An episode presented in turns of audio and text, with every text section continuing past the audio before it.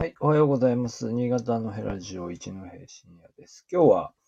えー4月15日、えー金曜日です。えー今日、金曜日はですね、私は、あの、えっ、と、新潟国際情報大学というところ、えーに、あの、非常勤講師で、えー行ってまして、今週が2週目ということになりますね。えー、まあ、もうだいぶ続けてきているので、だいぶ学校の中の様子も、えー様子もっていうか、大学の中でもだいぶ慣れ、慣れてはきているんですが、まあ、とはいえ、まあね、まあ、いつも通っている、えー慶和学園大学とはちょっと違いますのでね、少し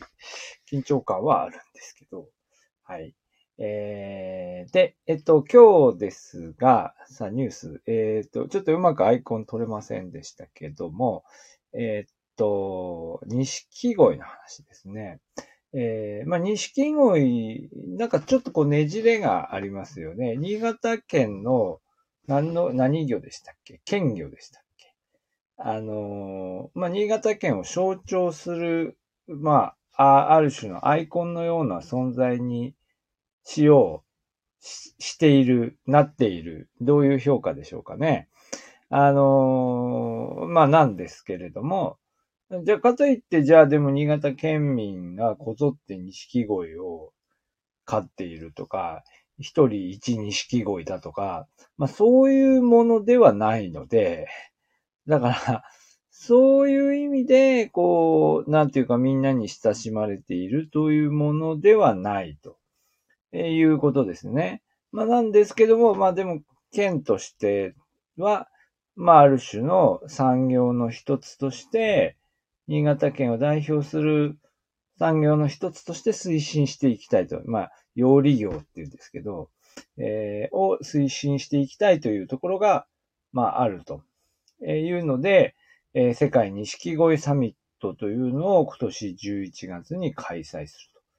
と。多分初めてやるんですよね。世界錦鯉サミットが世界中でこう行われていて、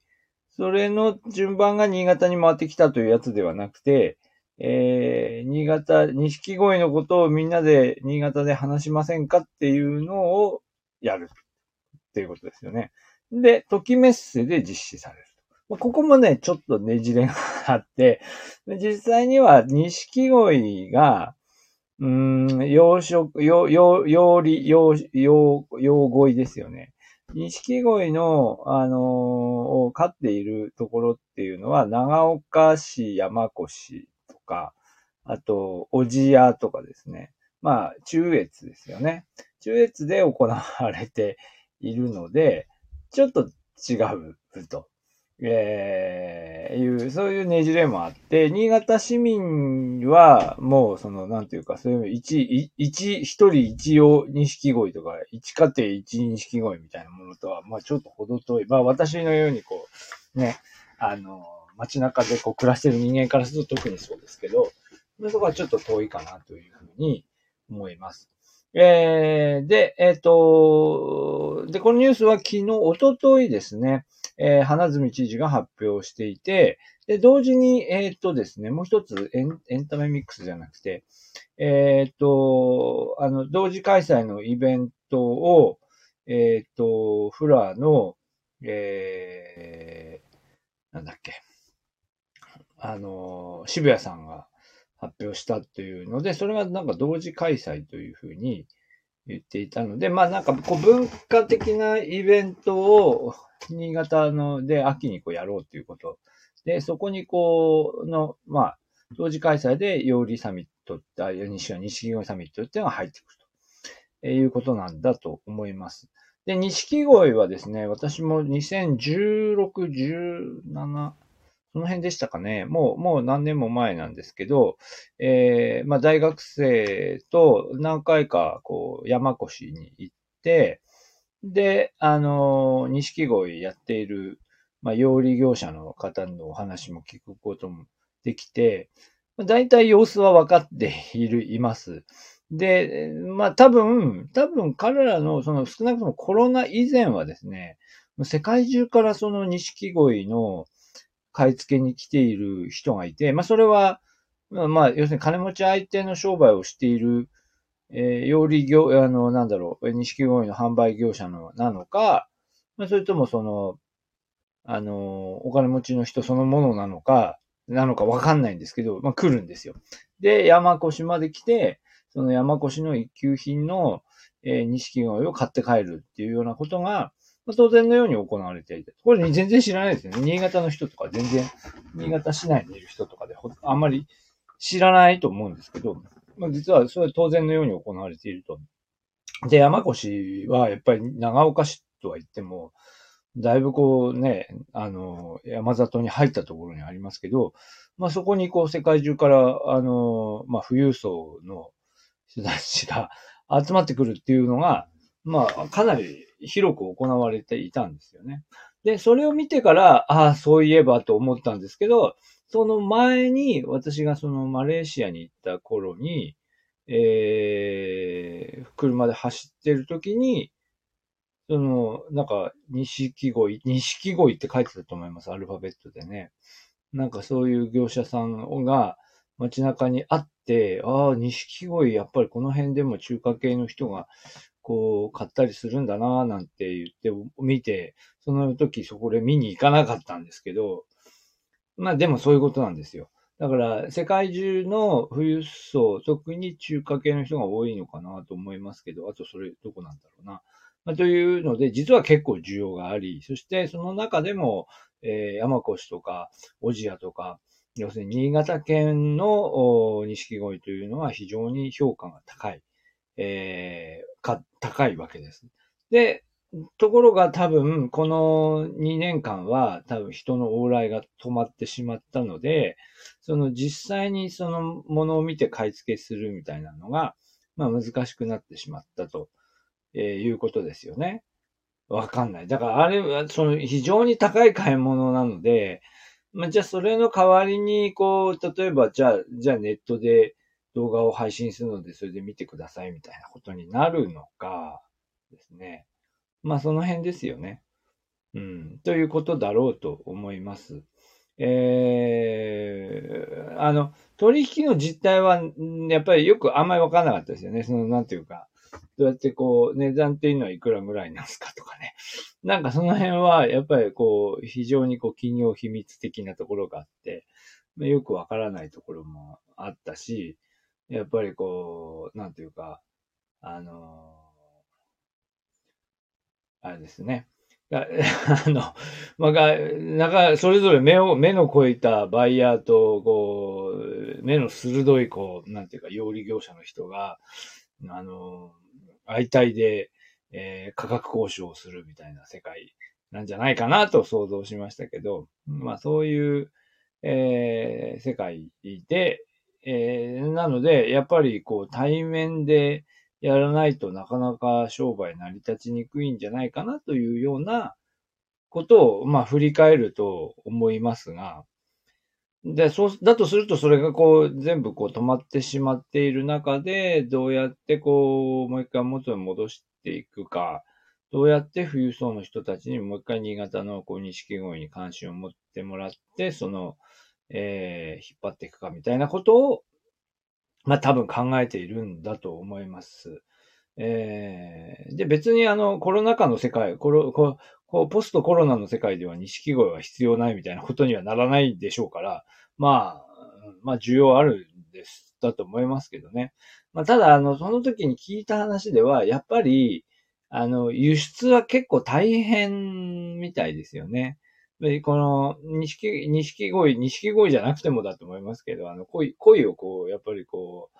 海外まで運んでいくっていうのは結構リスクがあって、ものすごく一匹あたりの値段が高いものを海外まで持っていくっていうのは、まあ大変で、まあそれなりにノウハウはあるんでしょうけど、えー、まあリスクもあるということなんだと思いますよね。だからそれ、うん、まあそういうところも含めて、えー、まあ、あの、まあ、新潟が独自のこう、技術を持っている部分ではあると。えー、で、あとその、どうやって錦鯉が、その、この辺、新潟で養殖が、養利業が始まってったかみたいな話もこう聞きました。多分学生が映像にまとめてあったはずですが、あのー多分にやっぱりその、中越の、うん、気候風土っていうか、多分その、土とか水とかいろんなものが関係して、えー突然変異的に出来上がっていったっていう経緯があるようで、で、それをと同じようなことを、じゃあ例えば、錦鯉を何匹か持ってったら別の場所で同じようにできるのかどうかとかっていうと、できないんじゃないかということですよね。えっと、なんか遡ると、結局は、結局は山の、山里で暮らす人たちの冬の、その、食料ですよね。えー、タンパク源として鯉を養殖しておくっていう文化がもともとあって、そこから始まっていて、で、それをやっていくうちに、まあ突然変異みたいなのが出てきて、で、突然変異で出たその魚、その鯉をこう掛け合わせたらこういう色が出るみたいな、こう技術が確立されていって、で、今に至るっていう話だと、確かそんな風に伺いました。で、それはだから今も、多分その、手順はね、おそらくはあるんだと思うんですよ。手順はこういう風にやるみたいなのはあって、それは教えられるものなのか、どうなのかわかりませんが、わかりませんが、でもそれが出たという、その、ここでこういう色が出たっていうことと、その、オジアなり、山越なりの風土っていうのが、どの程度関係しているのかっていうのは、ちょっと私もわからないので、まあ、っていうことで何を言いたいかというと、まあ、だから新潟にこういう文化があるよね、みたいなことは言えるんですけど、まあ、世界でみんなで錦鯉を育てましょうみたいな話になるのかっていうと、多分違うんですよね。そうではない。だから、なんか結局なんかに、に、なんかパンダみたいな話で、あの、に、新潟、新潟じゃないと作れないものだけどみんな錦鯉に親しんでくれみたいな方向に持っていきたい。他の地域ではもう、でも、まあやってるとこある、あるんだとは思いますけど、でも少なくとも世界中で錦鯉を同じように作れんのかっていうと、どうなんでしょうね。まあでも、愛好家はいるわけだから、愛好家は世界中でまあ同じようなことをやろうとしているんですか？やるんですかね。まあ、だから少なくともその、山越あたりで話を聞く限りでは、やっぱり、その、養鯉業っていうのは、その、この地域の、地域に根ざした、あの、産業であるというふうな認識でありました。うん。だから、それが、こう、これからどういうふうになっていくのかっていうのはちょっとわかりませんが、まあ、まあ、はい、今回のその、錦鯉サミットそのものは、やっぱりもう一度、その、えー世界中の人々に、ここに来れば、えーその、みんなが、みんな大好き錦鯉っていうのが、えーにアクセスできるよということを各国駐日大使に、まあ、理解してもらおうというね、そういう意味合いが強いのかなというふうに思います。はい。あのー、錦鯉は食べれないですけどね。あの、鯉の料理は、なんか山越行って、洗いですか？あの、食べましたけども。あれは美味しいですよね。うん、あれは美味しい。あのー、なんか子供の頃は、なんか鯉の洗いとかっていうと、あのー、なんでしょうね。淡水魚だし、みたいな 感じで、そんなにうちの家族はあんまり乗ってなかったんですけど、でもまあ、まあ、でも当時からやっぱりちょっと高級な料理ですよね。鯉の洗いっていうのはね。うん。あの、でも山越で食べさせていただいたものはすごく美味しかったのを記憶しています。どうやったら食べれるのか。なんか、うん。なんかそんなにこう山越もね、あの、たくさん飲食店があるわけじゃなくて、あの、恋のお店がいっぱい並んでるみたいなことはもちろんないので、えー、多分、要予約みたいな世界だと思いますけど、えー、いいんじゃないかなというふうに思います。まあ、しばらくね、山越こう行ってませんけど、山越の方は、あの、ね、今ちょっと、ちょっとあの、話しなかったけど、あの、あれですよね、NFT でね、NFT、山越住民会議が、あの、NFT に取り組んでいるっていうところも結構注目されていて、まあそういう意味でも、その、もう一回錦鯉への注目を、えー、が今世界中から山越に集まってるという、このタイミングで新潟と錦鯉っていうのをもう一回つなげようっていう、そういう意味はある、あるのか。そうですね。ちょっとごめんなさい。そんな、そこ、そこまで、そこまで頭回らないで喋ってました。